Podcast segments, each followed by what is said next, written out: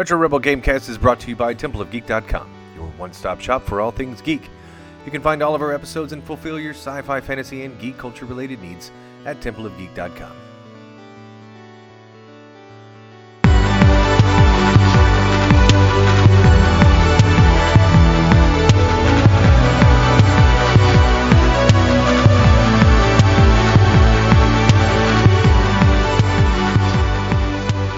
Welcome to the Retro Rebel Gamecast. We discuss gaming and related topics.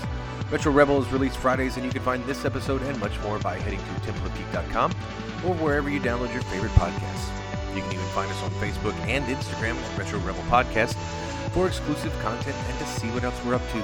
My name is Stacy, and with me is my fellow Rebel co-host Amanda. Hello, how are things? We've Yeah. taken we took a we took an impromptu break, scheduled and otherwise. But how have things been? Yeah, things have been good. Uh, London's I, gone. I accept full responsibility for our hiatus. I just would put it out there It- so no one else that's has to. That's okay. Listen, sometimes we gotta take breaks in life. Sometimes you have to. Life, life gets in the way sometimes. Hey, look, we're back and better than ever. I mean, hopefully, I've got a new headset, so hopefully the sound is nice and uh, there's less Darth vaping and less muting. So hopefully, Darth it'll just be a vaping. Better experience overall for the listeners. So let us know what you think in any of our social Yeah. media channels or in the comments about the sound of my voice. Uh, hopefully, it's better. That's The sound of your voice is better, Amanda, and that, that's that will be my first comment. So, Yay! yay! Uh, so yeah, what have you been doing? What have you been playing, or what's been going on? Uh, well, I played Halo 5 this week. If you've been keeping up with my Twitch stream, you'll see that I played uh, a half an hour uh, on Twitch and then a, a little bit before and after. I say it several times in the Twitch stream. Halo 5 is a dark game, like visually dark. And I Literally dark. like literally Yeah. dark. I've got my gamma to the max, and it's still hard to see things in general. It's it's a very very black game, and I I don't know why, and I find it sort Yeah. of frustrating. I know that I said it several times on the stream, which might have been annoying for some people who did watch it. Um, maybe it's my TV, or maybe it's the game itself. I have no idea. Uh, but that was it became quite distracting, and I couldn't get past the fact that I couldn't see anything. You know, like there'd be like a gun on the ground or whatever, and I could just barely make it out. And that's not super enjoyable for me. Um, Yeah. so I had a harder time playing it than usual. They've also made the hunters a lot harder, I think. I mean, I was I was emptying clips into the back of the hunter. I mean, that's where you hit them. That's where you've always hit them. Like anybody who's played Right. Halo, that's where they get hit. Um, Yeah. And it, it just wasn't dropping. And I was like, "What have they made these harder or something? Like, what's going on?" Yeah.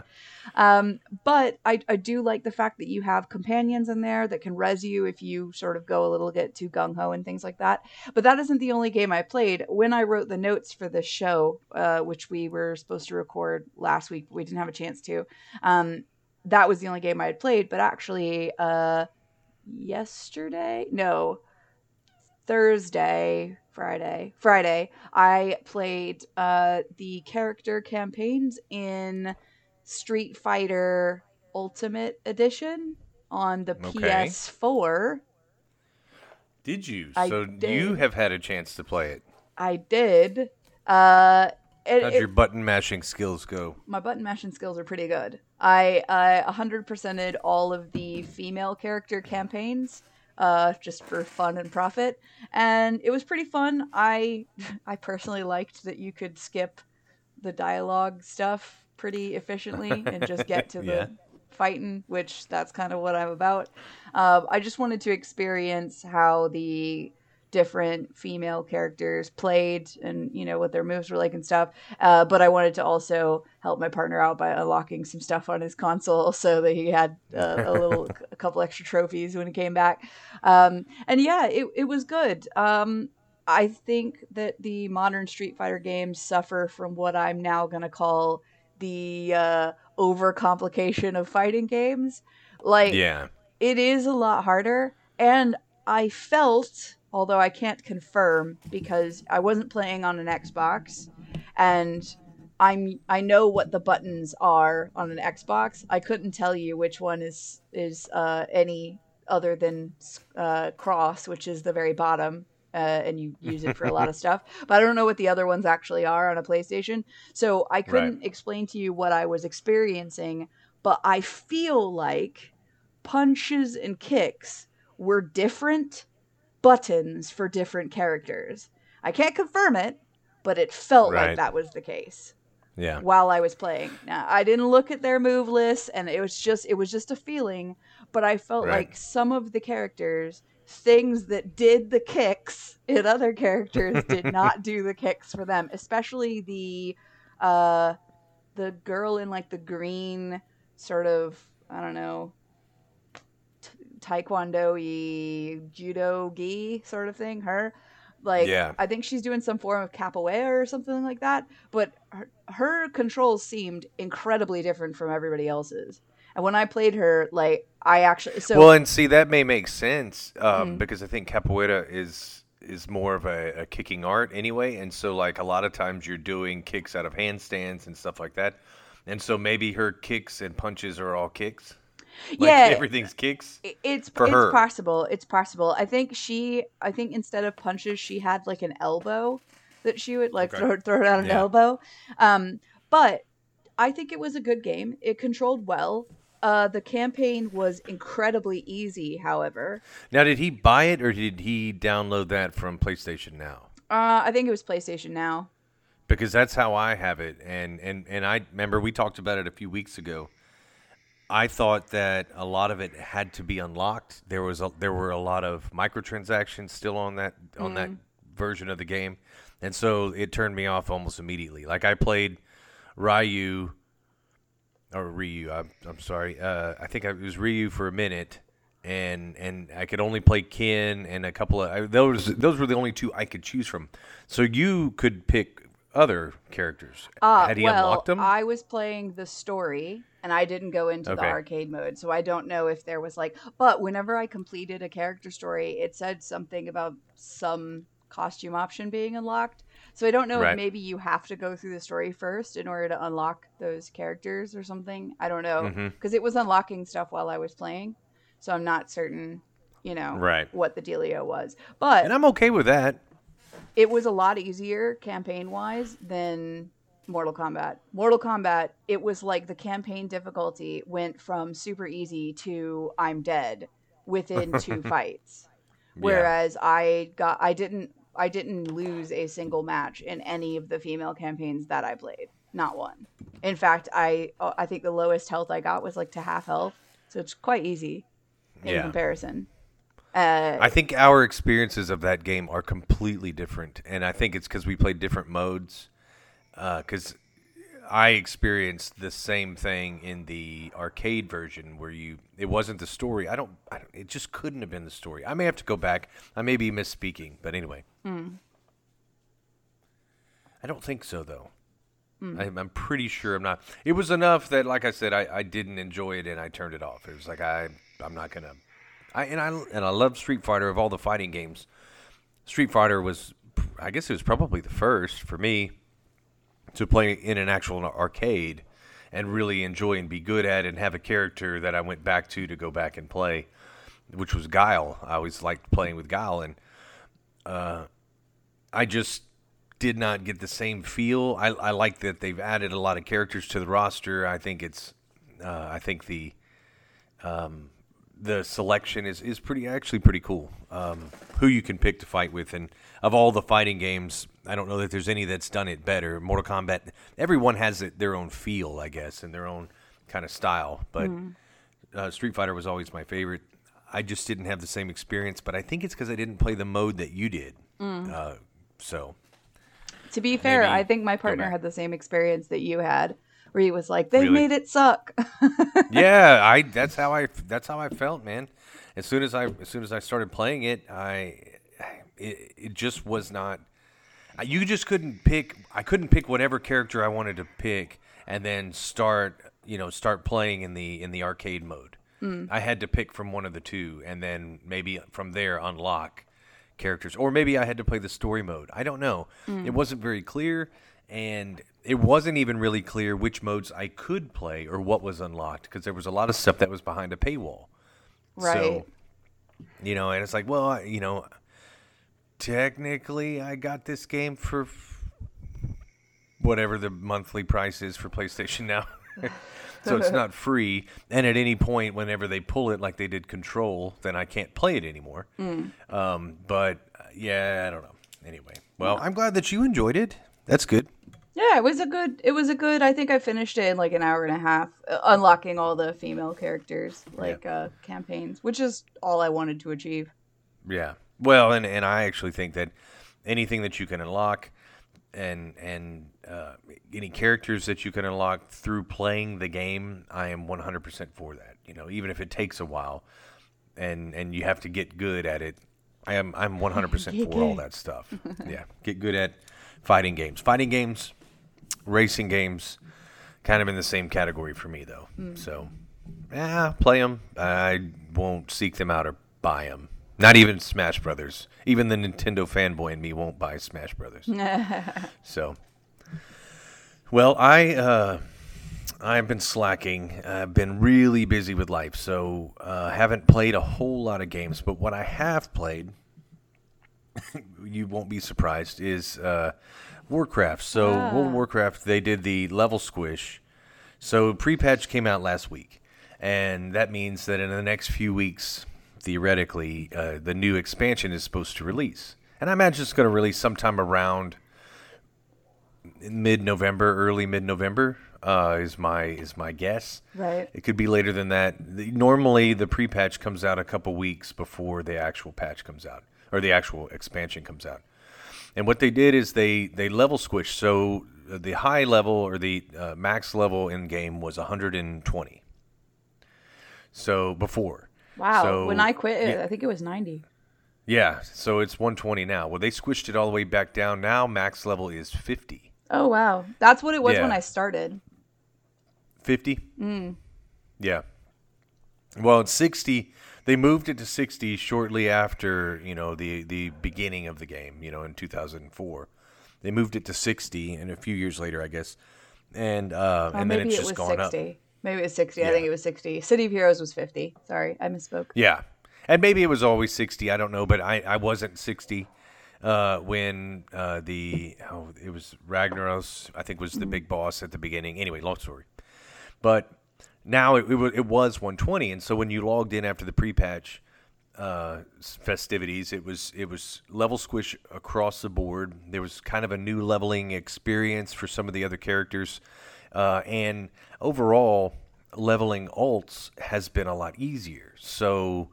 Uh, I had a couple goals I wanted to achieve before the expansion comes out. One of them is, and as I've said this on a, few episodes ago, I've been working on this bee mount, trying to get this Oh God, here we mount. go with the bee.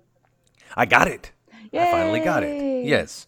So I got it, and my wife was about as excited as you are uh, about it. Um, maybe less. Listen, you gotta have goals in games, though. It might sound stupid to someone else, but like I'm actively going after the triplets achievement in Sims 4. So who can make fun of who? Not me. Yeah. Exactly.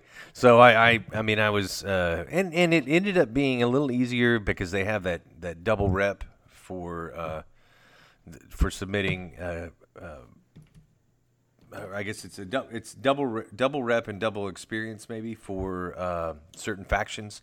So I was getting double rep every time I turned in the honey that you have to collect for the for the mount. So uh, I think that helped. But I finally got it, and uh, and then I was, you know, for my for my main character, that was all I wanted to achieve for that character. It's like I've done everything I want to in the game right now. That was the last thing I really wanted to achieve, and now let me go work on some of the other alts that I have that I enjoyed playing before, but just didn't have time to to play. You know, and so I had a. Um, a druid that I've a Worgen druid, and uh, what's better than a werewolf that can also turn into a bear and a cat and a seal and a bird and everything else? I mean, it's just the best. And so, um, but he and he was one of my he was my favorite character, even though he wasn't my main. He was my favorite character. But they did a lot of changes to uh, the druids and the and the and your your uh, oh man now I think the coffee's just now kicking in, but basically, you have your your uh, button sequence, and I cannot think of the term that they use for because uh, you know old. Um, but you have you have your uh, whatever it is, man. You you're supposed to push your buttons in a, a specific order so that you can maximize damage, and I cannot remember what it is. But basically, they change the spells that you're supposed to use, uh, and so I had to figure out more or less how to play my characters again. And they right. brought back some really cool things for uh, for my shaman, who is my main character. So totems used to be a really big thing. So anybody who plays Warcraft or World of Warcraft, you may like some of these changes, you may not. I really like the fact that they brought back some of the stuff that made playing your character fun and maybe difficult. Uh, or at least, at the very least, it made you um, apply a level of skill and not just rake your face across the keyboard. So I could I could manage uh, my totems and and manage uh, you know the the different wind fury and and uh, flame tongue weapons that you have and, and and how all of that affects. You're basically tracking a lot of different variables to make sure that you're maximizing damage instead of just pushing a button sequence. You know, right? So, and I really enjoy it's it just it's a lot more involvement in your character and, and you have to be paying attention and so you're playing the game and it's it, it just was more fun. So i've enjoyed it so far uh, but i've gone back and i've leveled up too. So now i have like four or five max max level characters um, going into the next uh, the next expansion and two horde three uh, alliance. And um, that way and, and i like having one on each side so i can kind of experience both sides of the story. You know i can see what's happening in the horde side. I can see what's happening on the alliance side. And it it just adds it's one of the coolest parts about this game is that there really except for sylvanas there really aren't any really bad people right. you know it's like both sides have made bad decisions um, although the alliance kind of has the high ground right now um, at me in the comments is fine but um, they, I mean, but they do. In the last expansion, the horde really screwed the pooch. So, um, but the the leaders of that faction have done what they can to try to reconcile, and, and they are they are all on the up and up. They've just they've just made some really bad decisions. So, uh, but I'm I've really been enjoying the the you know kind of the new changes that they've made. I know there are a lot of people that have been angry, but but as we're going to find in this topic in our news I think that there are there is a a, a very loud minority of fans that that seem to make the most noise about things, and I think that the elitist of elite players, the ones that seem to play this for their job, um, just want to complain about whatever. There's they just want to complain for the sake of complaining, finding something to be outraged about. And uh, anyway, they're they're angry that you know it doesn't matter. Whatever whatever changes were made, they were going to be angry about it. So. But I'm enjoying it. I've, I've actually really enjoyed it, and, and, and I'm having a lot of fun. You know, so anyway, that's that's what I've been playing. So what about the news? I've got two news. Two well, two two and a half news. That's what I'm going with. Two and a half news. Okay, two and a half news. so um, I'll go with the half news first. Just a reminder we are six days away at the time of recording on the 25th of October. We are six days away from the inclusion of the EA Access Pass into the Xbox Game Pass.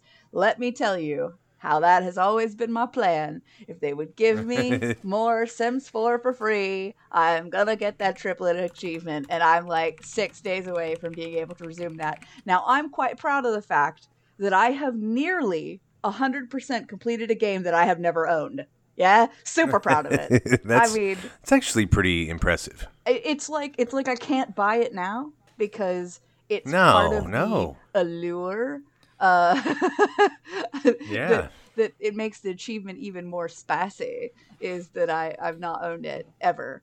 Um, so that comes into effect uh, at the beginning of November. So we should be able to see what titles we're going to get with EA All Access. And I'm fairly certain that Sims 4 is going to be one of them, and I'm looking forward to that. So that's my that's my half news. Um, all right, all right. and I guess my my full news story to accompany that is the pandemic has had a positive reaction on the UK video games industry. So uh, it has added almost 2,000 new jobs to the sector in the UK. Um, it's generating tax revenues of nearly a billion pounds, so more than a billion US dollars. Um, and that it contributes 2.2 billion to the UK GDP econ- uh, economy overall. And I think with more people than ever working from home and um, not having long commute times, I think it makes sense that gaming is becoming more popular and making more money than it ever has before. So if anybody's thinking of making a switch to getting into the game industry, like now seems to be a good time to move into it um, because new people are, are coming into gaming overall as a result of the pandemic, and hopefully some of that interest in gaming will will uh, remain. Uh, record sales of handheld consoles and um, easy adoption consoles like the Switch and things like that. So it's probably a new segment of gamers entering the market in addition to existing gamers playing more than before. Well, that's good news, I guess, in a way. Yeah. I would think that's good news. It's more jobs, more money for the economy. I'm sure the same is in the U.S., but obviously I live in the UK, so that's what we're talking about, you know, over here. Right. Right. No. Um, rotation was the term that I was looking for, and thankfully it finally came down from wherever it was hiding to let me know uh, my rotation. So. Uh, yeah. So oh I- my God! I haven't Why lost all of, that? my gaming cred, just uh, maybe a little bit of it. That's funny. So, uh, the, the main no- news that I had, and, and I'm I'm willing to bet by the time this this episode is released, there will have already been a Jimquisition on it, uh, which is the Google Stadia comments uh, that were made by uh, the creative director, who. Uh, uh, his name is Alex Hutch- Hutchinson, and we've linked it in the notes so you can check it out. The the article on uh, Gamasutra. Anyway, uh, basically said that um, streamers are. This is a quote from the from the actual article. Game uh, streamers are worried about getting their content pulled because they used music they didn't pay for. They should be more worried by the fact that they're streaming games they didn't pay for as well. It's all gone as soon as publishers decide to enforce, and in quotes, the licensing agreements, uh, and unquote. So we've done a couple episodes on the Stadia and just um, and and our concerns, and you know, trying to speak objectively and not just my opinion.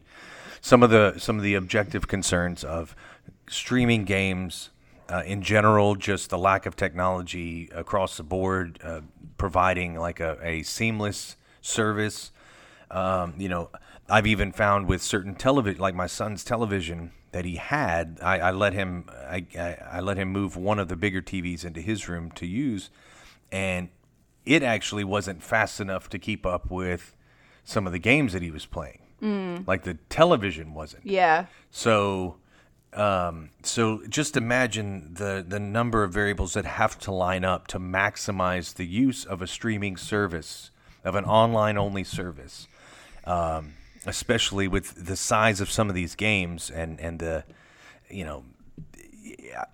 Regardless of what somebody might say, their their internet connection or their internet connectivity might be perfect, and they've never lost uh, their their uh, connection, which is just not true. Everyone's lost their connection Yeah. at some point or another, uh, and it's not always the same. And it really depends on where you live, and it depends on how many people. If you're if you're in the state of Alabama right now, and everybody's got YouTube TV or or Sling or something or X5, Xfinity, they're streaming their television at, at this point. And if it's Saturday afternoon or Saturday night and Alabama or Auburn are playing football, you're not going to get great service because they're streaming the football game. There's going to be millions of people streaming a football game. Yeah. And in your town, hundreds of thousands of people streaming uh, the football game. And so, you know, it, it's just that's that's just a fallacy. It's just not true. Uh, that that your service isn't going to be interrupted or affected in some way, shape, or form because it's competing with other individuals trying to use the same service. So, I personally have as good of an internet connection as I possibly can have where I live, and I can't even use the PlayStation Now service, much less it, it it's not fast enough. It's See, not that's crazy enough to... me because I know that you bought the best that you could get Right. in the area. Right, and it checks it, and it and it is not it, it it's not steady enough for me to be able to stream even small games on there. That's crazy. Um, yeah, it's crazy, and it and it to me, it's like, well, uh, if that wasn't enough reason for me to think that the PlayStation Now wasn't worth it, the fact that they're they just don't have the same selection of games that Xbox does is a reason. You know, is the the you know final reason. But all that to say, that's the first that's the first strike against the, the Stadia to begin with. Is that we're they're just we're just not there yet. The other thing that we've said on this, and again is an objective point, is uh, on, on, we've said on this show is the physical media, or at the very least, a sense of ownership is. I know it's not as important to everybody else, but when it comes down to what you're paying for, you're you're you're in the end you're you're buying a game that you can only pay for if you've got a connection that is steady and and a server that's willing to provide you with that game. And right now, they're talking about you know individual streamers not having the right to to stream games that they didn't purchase uh, and and that they're making money off of, and that the comment seems to it's it's it's it's uh, the writing on the wall of what I think any anybody in this industry and anybody who's who does podcasts on this stuff and, and talks about it is probably anticipating coming in the future anyway. Is is the are these companies gonna come and shut down some of these streamers um, because you know like music they want they want to make money off of what you're making money off of. Yeah. They want to make money off of your stream because you are making money off of their game. And they're equating it to music. And they could Instead in of- their rights. They could. It's it, they could and and it looks like and I read a couple of EULAs and and we did an episode on that as well. I read I know that's not true. I did not read the EULAs. I read a piece of the EULA. Nobody reads no one reads all of licensing. EULAs. No one reads all of it. So I read a piece of it of EA's, and which is which is one of the lengthier ones and one of the ones that I would have guessed uh, incorrectly would be less lenient to streamers, and they apparently are more lenient to streamers who they have an agreement with. So if they are providing material to the streamer, it's an it's under the understanding that it's a symbiotic relationship. Again, I am paraphrasing this. It's not the direct quote, but essentially, um, this is we are we're working together in this. We we are we are going into this as partners in a way, you know, because I don't I don't again have the numbers in front of me either, but it it has at least anecdotally seemed like the streamers are driving the popularity of games, which ultimately leads to an increase in sales.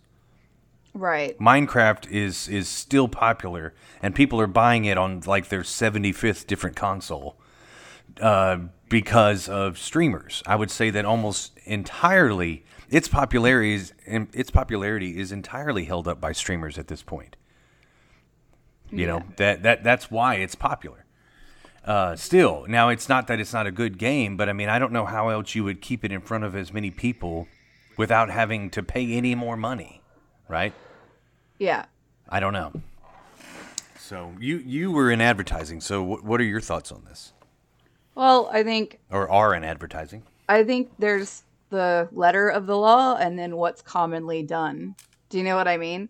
I think there'd be a Right. lot of backlash if all of a sudden they started to enforce the pieces of the EULA that they've so far been neglecting. It's kind of like the speed laws and what we actually do when it comes to the fast lane in the US. Do you know what I mean? Like Right. it's generally the slow lane is for the speed limit and then you got like 5 over and 10 over to 20 over depending on. Do you know what I mean on a on a 3 lane Right, highway? right.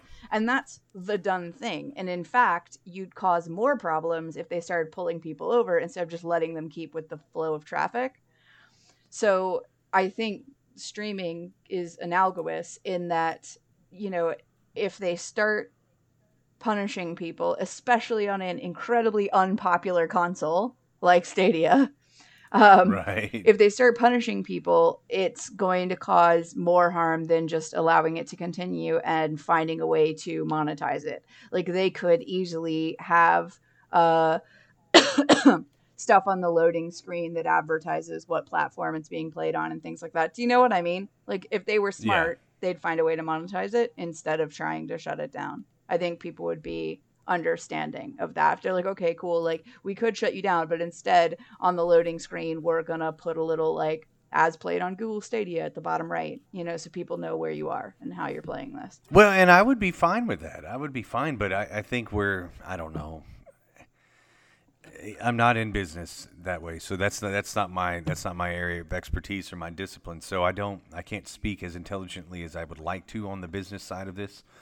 But it just stands to reason that that's it is a symbiotic relationship. They are both benefiting from this, um, you know. And, and if it, at the very least you make them pay for their you know these streamers make them pay for their games and then at the very least i saw an analogy where it was like um, you know a builder of a house doesn't get paid every time somebody re-buys that house you know and moves into that house again Yeah.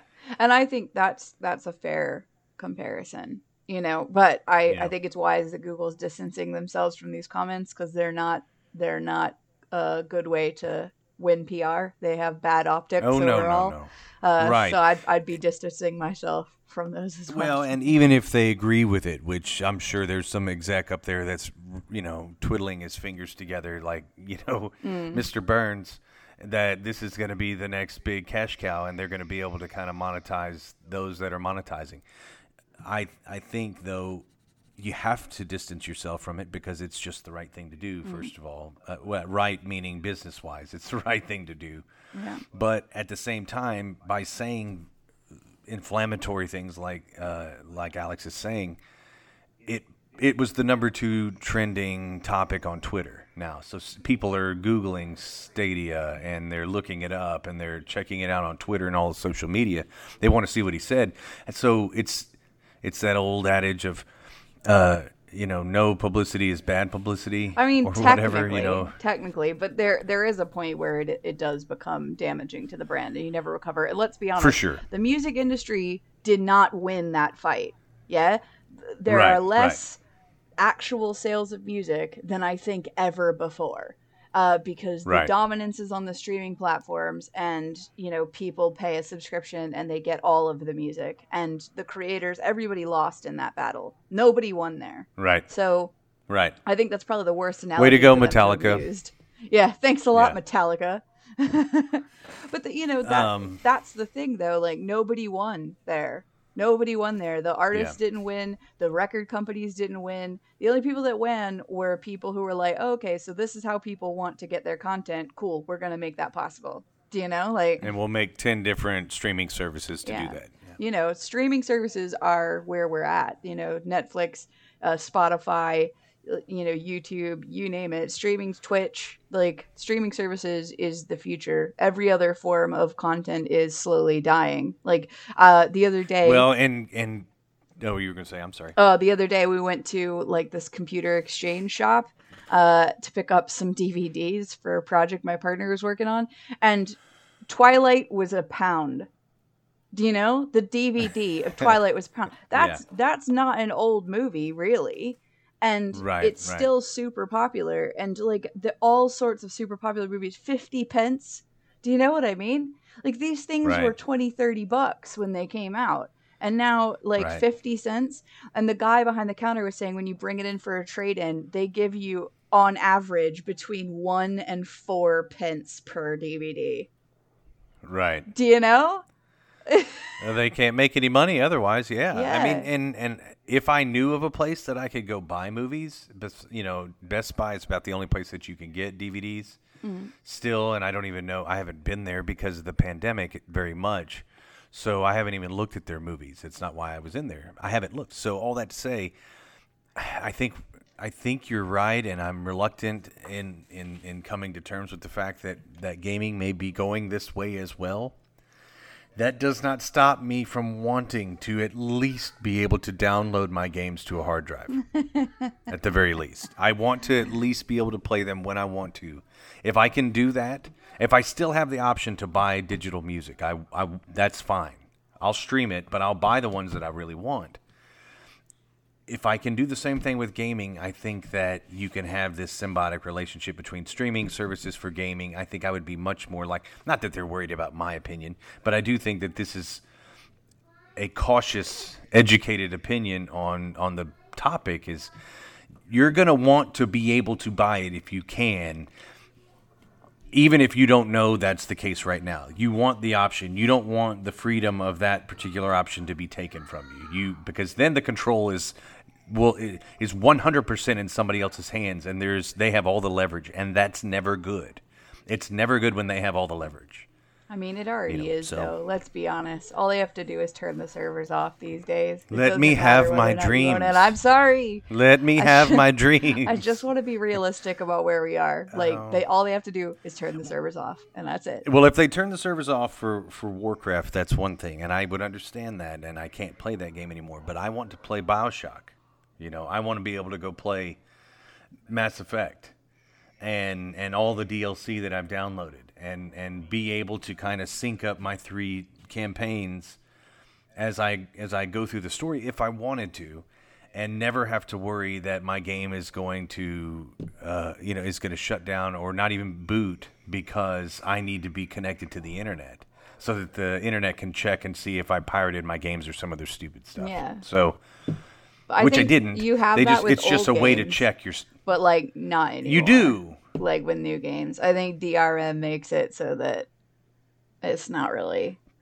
But is it nefarious? I mean, I know that's not the topic, but I mean, to me, that's that is that intrusion is is nefarious to me.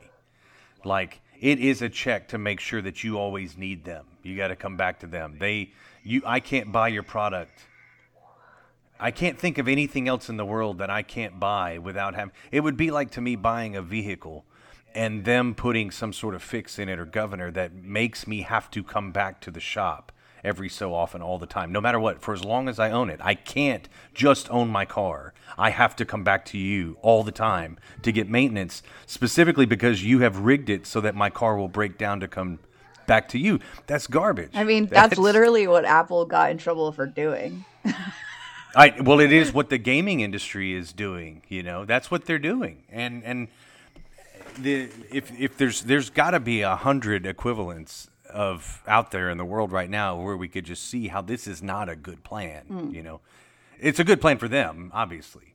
It's just not a good plan for us. So yeah. Man, get me fired know, up. You got fired thing. up. Well, okay, let's I take it back down here and let's talk about something nice, which is Yes. The teensy tiniest Sega console ever. Yeah. Very, so there's a nice, link yes. in the the description of this episode, but the console is barely bigger than your fingers. It's super micro mini. It's like basically the size of a keychain. Yeah. And it's fifty dollars. So it's like the most expensive console per square inch, I think, that's ever been made but it's really charming and quite cute. And uh, the people that tested and played the games for it said that actually they performed surprisingly well for having a screen that's like the size of your thumbnails. You know, like which is kind of charming. I don't know. Well, I mean, who the market is, but well, why wouldn't you want? Uh, you know, why wouldn't you want the Game Gear? If I'm not mistaken, if I'm not mistaken, wasn't the Game Gear like the one console that had the? Oh, I, we have a special guest. Oh, special guest. Baby. some gummies. Didn't it take like 700 batteries? Uh, yeah, no, it was gigantic. It took lots of batteries. Yeah, that's true. So now you get a Game Gear Micro that's smaller than your palm. Like it's really, really tiny. Um, and I think it has four games that it can play, perhaps. I believe I read that. Um, it's cute. I I think this is very much a collector enthusiast thing. I don't think it has much wide ranging capabilities beyond that. I think playing on something with that small of a screen for any length of time is probably going to be a bit detrimental to your eyesight. That might be an old wives' tale, but it feels like it might be a bit harmful to play for a long period of time. But I thought it was cute. Anyway, it was adorable little thing. Can you play very many games on it? I, I, I think there's only four. I think there's only four. For the size, that's still pretty impressive. Yeah. I again, I I don't know how much how much space you need on. Uh, and I was looking at it. I mean, like if your thumbs are big enough, you can't even see the screen. Like it's like yeah. I mean, thankfully, so. I think they took the picture with a with an average man's hand, so you know that's that's good. If Dainty. you're if you're a woman, you have smaller fingers, it probably wouldn't be too bad. But it does look really, really challenging. But the people it might be worth it having. fine. If I had the disposable income, it might be worth having just I mean, if you got nothing else to do, and and I don't want to give any more money to Hearthstone, I might pull that out and. Yeah, I mean, and, look, and it'll fit in your it'll fit it. in your like front front shirt pocket, no problem. Do you know what I mean? Right. Let me pull out my 25 year old Game Gear uh, technology. very nice. That's pretty cool. I, I, it's it's charming at the very least. So yeah. Well, all right. Well, that's that is a good happy sandwich uh, to or portion of the sandwich anyway to end on to segue into our final segment, which is our main topic today, which we kind of changed at the last second, and I appreciate it because it was festive. So we're we're talking festive today. By the time this comes out, this will come out the day before Halloween, mm. which I think is is appropriate. We usually do at least one scary episode or scary game episode, even though we uh, admittedly are big wusses when mm. it comes to uh, scary games. And um, I am much more, I'm a much bigger fan of watching other people play uh, than playing them at all. But uh, but that doesn't stop me from every now and then torturing myself and getting into a, a horror game. But what I wanted to talk about today was is is really what you and I think makes a game scary and and, and in the in the light of everything uh, things that have changed games that have come out um, and maybe our opinions have changed because we've kind of talked about this before but maybe not to this extent especially with uh, how VR has kind of changed uh, and and maybe you have played some of these horror games on VR. I know I have, and so I think I have a better opinion, a, a more informed opinion on the differences between the different horror genres and what makes horror games scary to me, mm. or what makes a really good one. And it doesn't just have to be, you know, gore or Slenderman. so. Yeah. But yeah, so uh, it's a good topic. It's a seasonal topic. We appreciate that. I'm enjoying an iced pumpkin spice caramel latte at the moment, so it feels appropriate. Very nice. Yeah. Um well, I think first maybe let's start with what I don't think really makes a game scary. I I don't think that you can just have people being chopped up into bloody bits and have that be what makes it scary. In fact, gore in any scenario generally elicits two responses for me the I can't watch gross, I'm going to throw up response, or the laughably, this is ridiculous, whoa, where did that guy's arm go response. You know, like, but neither of those are actual fear.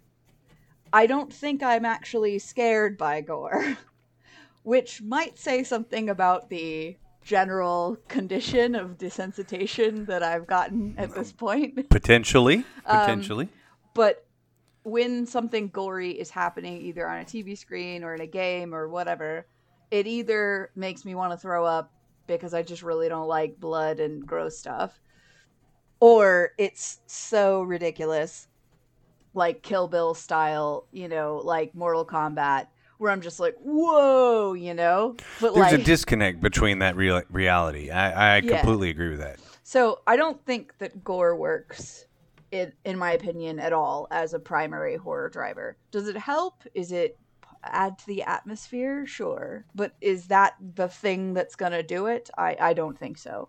at all. Same thing with just like unnecessary violence. Do you know? Like right. That doesn't really add it to me because once you've already scared me, I'm sort of at peak emotional arousal. So like I really can't get any more stressed out than I am. So if someone's just being awful, I'm just like, "Oh, that's just unnecessary." Do you know what I mean? That's the reaction. Oh yeah. that you get. It doesn't make it scarier. It's just like, "But why though?" but why though? Right. like I'm already scared, but why though? Like why you have to go there? So I think those are violence and gore doesn't really make things scary for me. And maybe I've watched too much, I don't know, Predator and things like that where that's just not going to do it anymore. Who knows? That's probably another topic. But for you, do you Probably. think those two things make that much of a difference?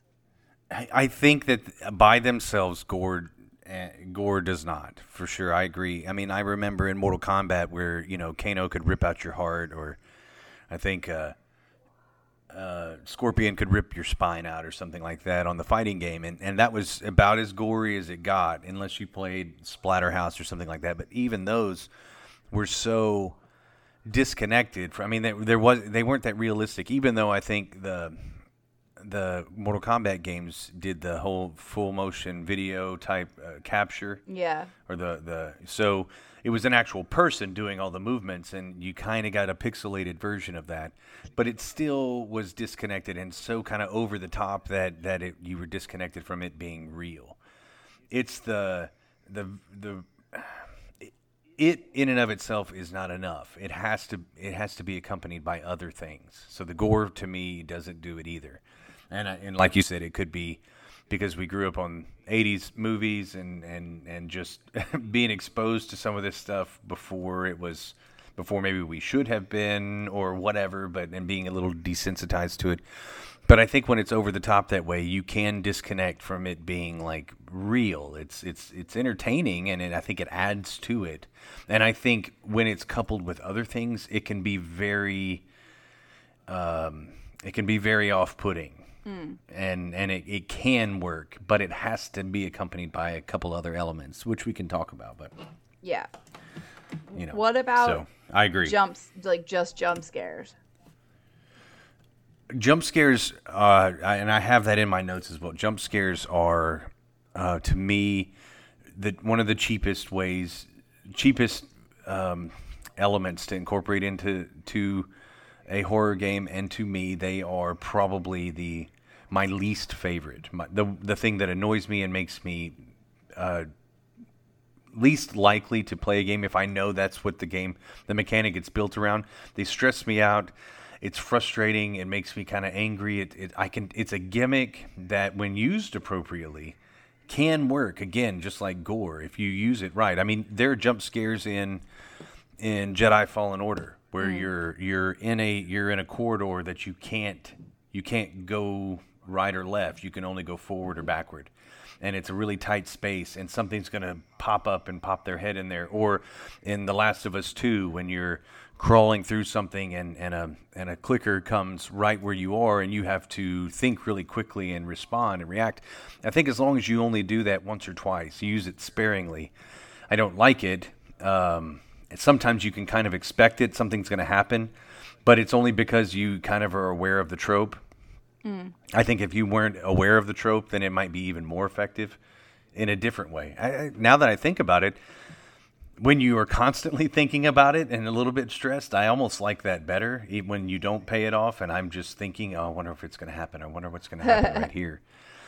And then it's and then it it keeps you tense, but the the jump scare and the loud noise like they do in Five Nights at Freddy and stuff like that, it's not that's not scary or enjoyable. It's just it's almost annoying and grating, and and uh, it it yeah, it just takes uh, to me. I think it takes away, especially if that's the only mechanic. I think they can be used well, but by and large, jump scares I think are uh, are one trick in in the in the bag that needs to be used very sparingly.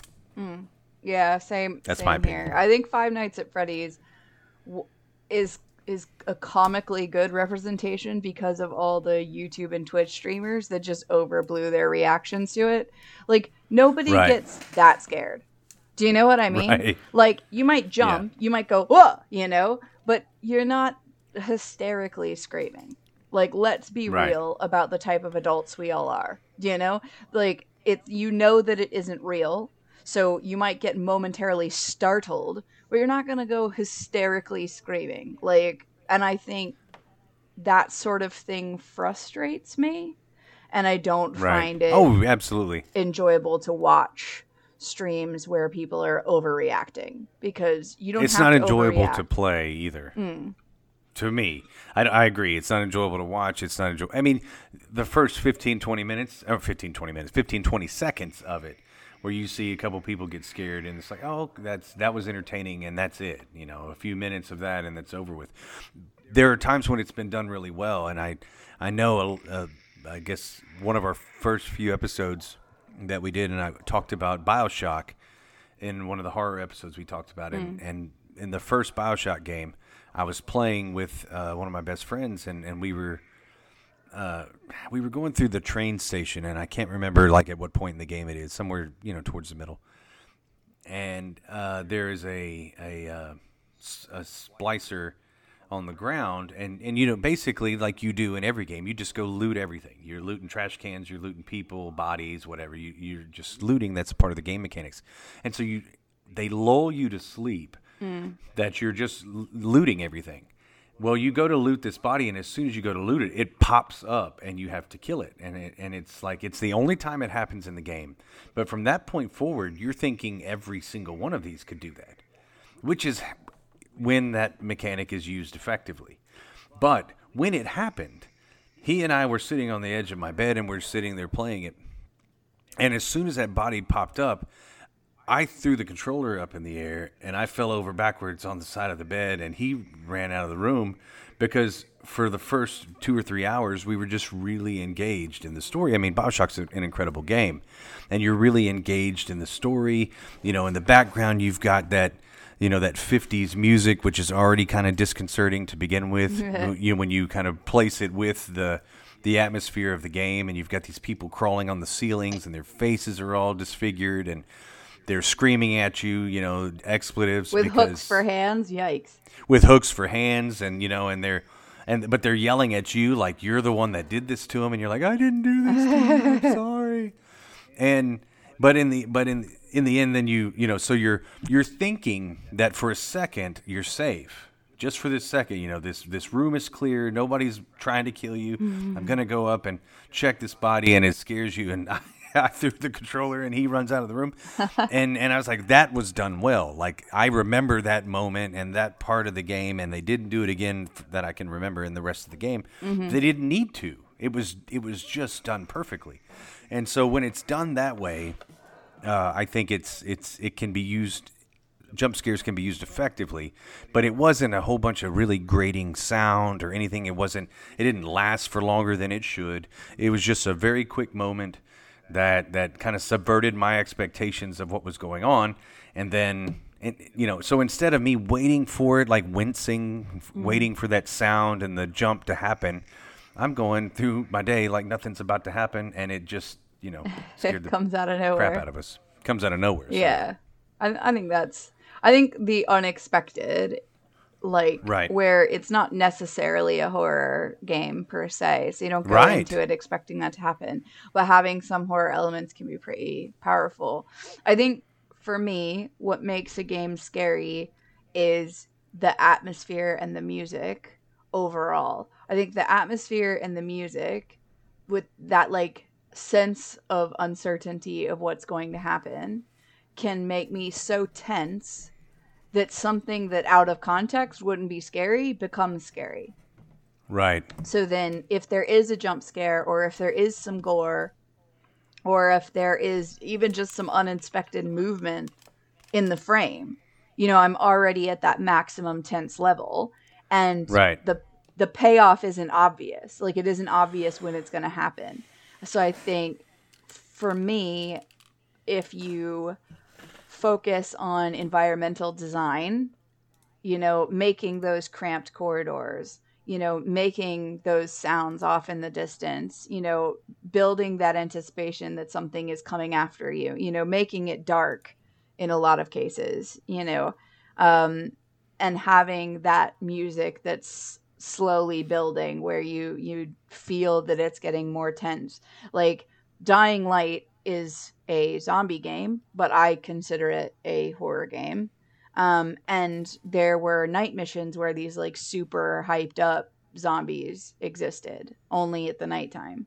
And those missions always freaked me out because I knew at some point in that mission, I'm gonna get chased by one of those things and I have to hardcore parkour out of there because you can't they're they're too powerful to really kill.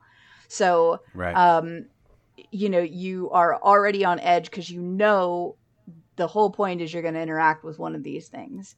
You know the music is and the atmospheric sounds you know birds in the distance whatever like that sort of stuff has you hyper sensitized where you're looking around you know you're jittery whatever.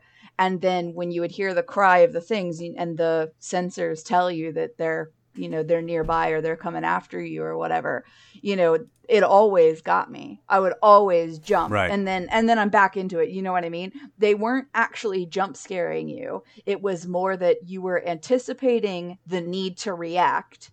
And then when it's time to do that there's like a momentary oh it's on you know? Reflexes have right. to keep in. Hardcore parkour time like let's go you know? Um yeah and for me in recent times, that's one of the games I feel like has done it the best um, consistently. Because even though the night missions are technically essentially the same, where you know you're going to have right, an interaction right. with this creature, the time, the number of them, the frequency, the distance away you are from the stuff that you need to get to or where you are in the mission, all those sort of factors really build the dread, the sense of dread that you know right. that the, the stakes are, are getting high. Um, and I believe that I completed that game actually. That's probably one of the few sort of true horror games that I have completed in recent years because it was so well done and they didn't force you to go out into the nighttime all the time. So I could sort of choose when I was ready to experience that element of the daytime sort of the daytime stuff was pretty low stress. Do you know? And I like right, having yeah. that balance. I think if you've got a game like Five Nights and Freddy's, which is high stress all the time, it's it's not a good game. A good game should have significant periods of low stress and some player choice around having low stress elements. Do you know? So like maybe you have a really good weapon, like heat seeking missiles or whatever, and you could just go into a room and clear everything and like finally have a relaxing few minutes, you know? And then periods of high stress where you're backed into a corner, you have, you know, like your flashlight's running low on batteries or, or whatever's going on, you have to reach this point, yada, yada, where they force you to interact with those high stress elements. Because if you're just on high alert all the time, I think you actually get mentally exhausted and then it's not enjoyable you know. No, I I agree. You know, I agree. Um, the for me and, and I was I was thinking of games that have elements like that and, and, and some games that aren't even horror games, but what makes that uh, atmosphere so tense? What makes you touched on it the, the, the having the tense atmosphere mm. um, is is part of it and you know the the ambient sound is huge you know even if if you've got things going on in the background that you can't really hear or, or you can't really see, and, and so you don't you're not really sure. You just know that it's disconcerting.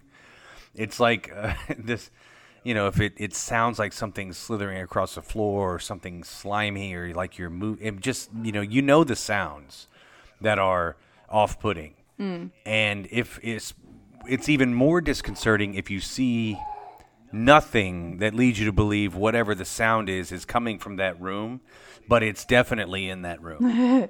you know, and that's to me that's some of the more uh, the, the, the elements that that create that that atmosphere that makes it tense, so that things that wouldn't necessarily be scary and maybe aren't necessarily scary. Um, they it's just tense because you're waiting for the other shoe to drop. You're waiting for something to happen, even if it never does. And I think that's the most effective way to create that that environment. That atmosphere is huge. That's when gore can come in and and add to it. You know, uh, you you you already have the atmosphere, and then you see or hear something in the distance, or, or you you cross something like in Silent Hill, where that was one of the best parts about Silent Hill, and especially in the first couple games, where you would be walking around and you're hearing like this industrial these industrial sounds, mm. you know, in the background, and you're like, man, this does not fit with the environment. Mm. Mm. Yeah. And then and then all of a sudden you'd walk by a body and and you couldn't tell is that the upper body, the lower body? What what am I looking at? It's like it's not even human uh-huh. necessarily. It's just and that that stuff is really is really uh, off-putting and so um th- they did a really good job, and, and, and I think to your point earlier, though, to add to it uh, in terms of things that, that do not add to horror games or that make that, that make for bad horror, is bad camera control or bad mm. you know the inability to just because i can't get around to see something because of a fault in the game mechanics doesn't make a game scary necessarily it makes a game frustrating yeah it's okay if you've got tank controls like in resident evil or in silent hill that's a that adds a little bit of character to the game i think and that can make for tense situations but if I'm getting attacked from something that I can't see and I can't control the camera to see it, you know, and it's a flaw in the in the game mechanics, then that is to me something that detracts from the horror and that just makes it frustrating. Yeah. You know. No, I, I get environment that. and sound are are huge. Now you mentioned VR. Now I haven't ever played any horror in VR. I've played uh like experiential and sim sort of games in VR, but never any horror. Do you think that horror is easier in VR because there's more suspension of disbelief because you have that 360 control over your visual senses? I think that VR is, and I'm, I think VR is actually very because it's a little bit more immersive in the 360 degrees of vision. Uh, I think that there are things that VR can do better right now than any other type of horror game, and maybe better than any other type of game. Mm. I think the new the new uh, Star Wars Squadron game is probably better in VR. Mm. Um, I would say again, I haven't played it yet, and I, I would like to, but I but I think because you can see in in all directions, and you're in space, and it's a flight sim. I think that that makes sense for, for that genre to be on that type of game mode. What I think in the horror games that I've played on on um, VR, they are incredibly effective at creating an atmosphere because you can hear things behind you, you can hear things in front of you and to your right and left. So you got this stereo sound. You can hear things above you and below you. I mean, it's incredible how immersive just having that sound and then being able to see in all directions uh, what that does to create a, a really dense environment. I think the only the only major issue that I've had in any of the VR games, but I think in the horror games specifically, is that you just can't move with the same fluidity that you can on a console. Mm-hmm. So you're kind of stuck, and then you kind of teleport from here to the next place. You know, there's not a lot of walking to the next place or that freedom of movement forward, backward, right, and left. Mm you know and so like the one of the first one i played was a game where you shoot you shoot things. And so um, they basically you have to stand in place and you're and it's a it's a sh- first person shooter really where you've got uh, demons and, and things that are coming from all different angles. Right. And you can hear them coming and you can even hear the footsteps running through the grass and, and little footsteps and big footsteps and whatever and you and, and it creates a tense environment to say the least. Uh, but it was just limited in that I had to stand in one place and do everything right you know I, I, I had to turn around in, in all directions 360 degrees to, to get everything but generally speaking, you know, you're limited by that particular aspect of the technology. So I think that there are some things it does really, really well, but there are also things that it doesn't necessarily do as well yet because it's just limited in the way it can be used. Mm. I think it's more scary that you can't move. My goodness. Oh, I mean, absolutely. There, there are components that, yeah, that that make that even scarier. And I know that you could play the Resident Evil Seven in VR, and I could only imagine just having that having the you know your girlfriend that's possessed just peek her head down over you for upside down and you just her face comes into view right in your in your viewer and and you're you know you're confined to a chair lol no and there's nothing you can do oh yeah yeah that's that's part of it uh i well nope. It's a lot of nope. I didn't play it. I won't play it. You know i but i think it would be for someone who enjoys horror man i think that that would be that would be incredible. I think that that would be so awesome to get to play it that way. So yeah, I wanted to talk uh, just lastly about some games that kind of have elements in them that if you had a Venn diagram, there was an overlap between horror games and the elements that make them great, and some of those elements kind of bleeding into other games that that also make those non-horror games great. So there were a couple games that that really did this I think well that weren't horror games that for me uh, I still got that sense of tension, uh, environment, ambient uh, sounds and things like that that created um, I don't know this uh, a similar feeling of uh, dread sense of of a uh, you know that impending doom and Metal Gear was one of the first ones. Mm. Metal Gear Solid actually was one of the first ones that, and I think this game that was one of the first ones that did it. But I think some of the elements from that game uh, that cr- helped to create that environment have been used in others to create a similar feeling, but then adding that horror element to it. And that is there's a there's a stealth element to those games that create a tension that I think to me make the best horror games. And it's because of a sense of helplessness. Um, and, and a sense of maybe uh, being easily overwhelmed mm. if you make a mistake. Uh, so in Metal Gear, when you get when you're seen, there there's a it's almost an iconic sound now, and I you know if we could play it, we'd play it. But I mean, it's an iconic sound when you're, and then the exclamation point goes up over their head, like, and then the music, yeah, and then the music uh, plays, and, and it's like this countdown, really. Mm. And literally, there is a countdown in Metal Gear where everybody will go back to normal if you can stay hidden. But you sometimes you actually even have to continue to hide in different places because if you're just in the cardboard box or in a in a locker, they'll find you because they start looking in places. And so, but it's the it's the music and the sense of you know dread or impending doom that if they actually see you and you mess up and you're stealth that they'll they'll find you. Mm.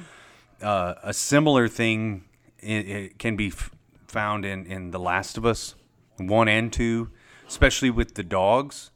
Because you can't just hide in one place, you have to continue to move your hiding place.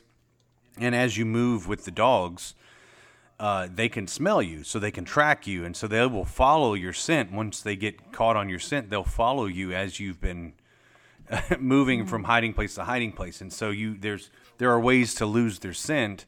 You can also hit them with a Molotov cocktail and kill the dog that way, which is you know maybe not recommended, a waste of your resources and really brutal on a dog, mm-hmm. but it is a way to get them off of your scent. Uh, but it, it creates this atmosphere of, of of a stressful, tense atmosphere, but I think it's the it's the kind of stress and tense and atmosphere that's that really uh, creates to me the most rewarding horror experiences. Um, so you know, Alien Isolation, another good example of helplessness, where you're locked. You're basically you can't kill the alien. You just have to not get found and you never know where the alien's going to pop up. You have to constantly be moving. You have goals, and there are components and mechanics to the game. I, I haven't played very much of it. Did you ever play much of Alien Isolation? Uh, I played a little bit of it. It was super scary because you know that it'll like basically one shot kill you. So you're just trying to keep ahead of it and keep away from it. So, closing thoughts on on what makes a good horror game. Any any like uh, parting parting wisdom for those. Uh, you know, or, or you know, 2020 horror, 2020's horror in and of itself. So the year is horror, so I don't think we need The any horror horror. games this year, guys. I think save it for 2022. Maybe give us a year off. yeah, Happy, happy vibes only. that's right. that's right. That's right. Um, and and and uh, obviously we're maybe not the the best uh, horror connoisseurs. Uh, or the or the the biggest horror connoisseurs or the best critics, uh, but I do think that the elements we talked about make make a lot of different types of a lot of different genres better. Um, you know when they're incorporated. Get rid of the jump scares as a mechanic and and don't be lazy. How about that? Nailed it. I can dig that. Nailed it. well, that wraps up this episode of Retro Rebel Gamecast. I want to thank Amanda for this week's discussion. All the notes from this episode will be posted on our site, templeofgeek.com. If you'd like to add to the discussion or reach out with questions, sound off in the comments or email us at retrorebel at templeofgeek.com. If you like what you hear, head over to wherever you download your podcasts and subscribe so you'll be sure to get each episode as it's released. And rate us because that really helps our show. Until the next time. See you later.